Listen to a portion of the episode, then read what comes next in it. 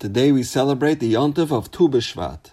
The Gemara says on the 15th day of Shvat is Rosh Hashanah L'ilanos, the birthday for the trees. And we celebrate their special day by eating fruits from the Shivas Haminim. So how's this relevant to us? The Pasuk in Parsha Shoftim asks, Ki Adam Eitz Sada?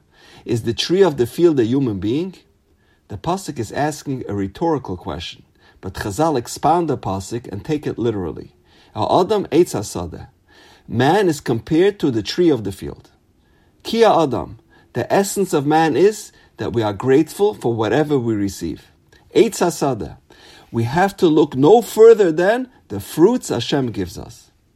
Every fruit, every vegetable has a different taste, different color, different smell, different shape and texture.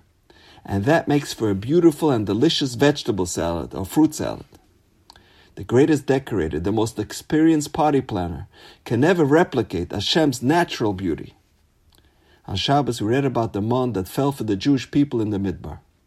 And the Ramban says famously that mon tasted like whatever you wanted it to taste like. It was all in the mind. One day you can decide to make it taste like delicious filet mignon. Another day, wagyu steak, caviar, lamb chops. But after eating the same menu, the same diet every single day, mon for breakfast, lunch, and supper, Klal Yisrael became frustrated, and they complained to Moshe, Why did you take us out of Mitzrayim to die in this desert? Klal Yisrael complained about their menu. We are disgusted and repulsed by the man.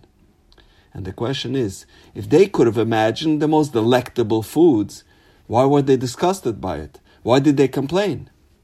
And perhaps it's this idea even though they could have imagined in their mind the most scrumptious foods. But since it looked the same, same color, same feel, after a while they become disgusted and nauseated by its sight. And this is the chesed that Hashem does for us on a daily basis. Hashem could have given us bland food, food that looks like a piece of foam, and it still would have sustained us. But He made every fruit and every vegetable distinct for our pleasure and enjoyment. So on Tu B'Shvat, we take the time to express our Hakaras Hatayv for the kindness of Hashem by implanting exquisite beauty and taste within the Bria, so that we can have a geschmack in our meals. On Tu B'Shvat, we say thank you for making our foods even more enjoyable and delicious. Tu B'Shvat always falls out around Parshas B'Shalach. In the beginning of Parshas B'Shalach, we find a dramatic lesson in our Hakaras Hatayv.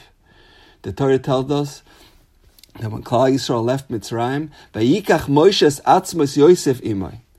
Moshe took with him the remains of Yosef HaTzaddik, in fulfillment of the vow made by the Shvatim to bring his remains out of Egypt so they could be interred in Eretz Yisrael.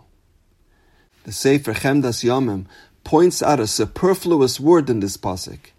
The pasuk adds the word es, Vayikach Moshe es Atzmos Yosef. The word es is rabbis. Es generally alludes to something in addition to that which is mentioned explicitly in the text. So what are we adding over here? So he explains, the Torah alludes to another deceased person whose remains were brought out of Egypt by Moshe Rabbeinu. And who was that person? He says something incredible. It was none other than Basia, Moshe's stepmother. Why Basia? Hakaras Hatayv.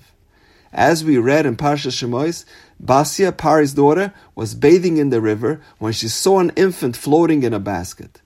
Recognizing that this was a Jewish child, she took the baby and adopted him as her own son. And this baby, of course, was Moshe Rabbeinu. Now, some 80 years later, as Klal Yisrael is leaving Mitzrayim, Moshe went through the painstaking ordeal of taking her remains with him so she can be buried in Eretz Yisrael. We can hardly imagine how busy and burdened Moshe Rabbeinu was on the day of Yetzias Mitzrayim. He was in charge of over two million people, men, women, and children.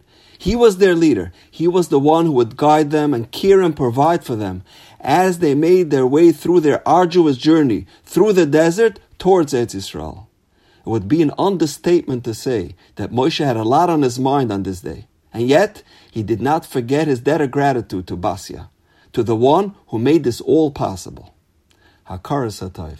Even at the busiest, most hectic moment of his life, Moshe remembered to say thank you. We must never be too busy to say thank you. to pick up the phone and express our appreciation to those who make our lives more enjoyable. We usually say thank you to the waiter, to the mailman, to the pilot, to the bus driver, but we tend to take for granted the people that are closest to us our spouse, our siblings, our parents, and neglect to express our appreciation for those who made it all happen.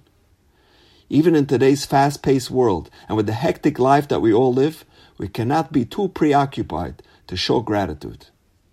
On Tu B'Shvat, we remember that expressing gratitude should always be our top priority. And now, we know. Have a wonderful day.